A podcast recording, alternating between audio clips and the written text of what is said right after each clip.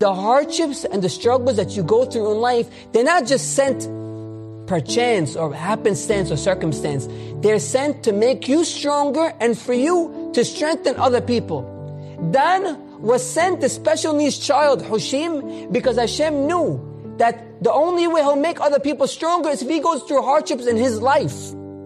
Binyamin has 10 children. All the other Shevatim have plenty of children, and none of them have special needs.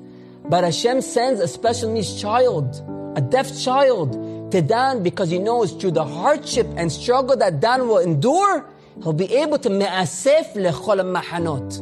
What does that mean, me'asef lechol mahanot? Anybody that feels that they're falling behind spirituality wise, not that dropping a baby bottle, I said that that's pshat, but spirituality wise, religiosity wise, Judaism, whatever, their servitude of Hashem, they feel their lags, they feel they're slacking off, they feel they're very weak.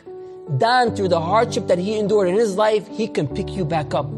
Which means the struggles we go through in life are meant not to break us, to lift us up and to be able to, for us to lift other people up.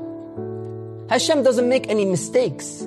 If you have that hardship in your life, is purposely written, your name is written on it. Hashem didn't make a mistake. Hashem put your name, Dafka, because He knows that you can pass that struggle. As they say, Hashem doesn't send a test to somebody that they can't pass. Oh, but how come I couldn't pass it? You're wrong. You did pass it. You think you didn't pass it.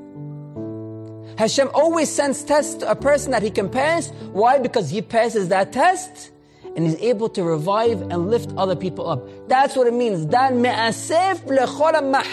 He brings everybody up.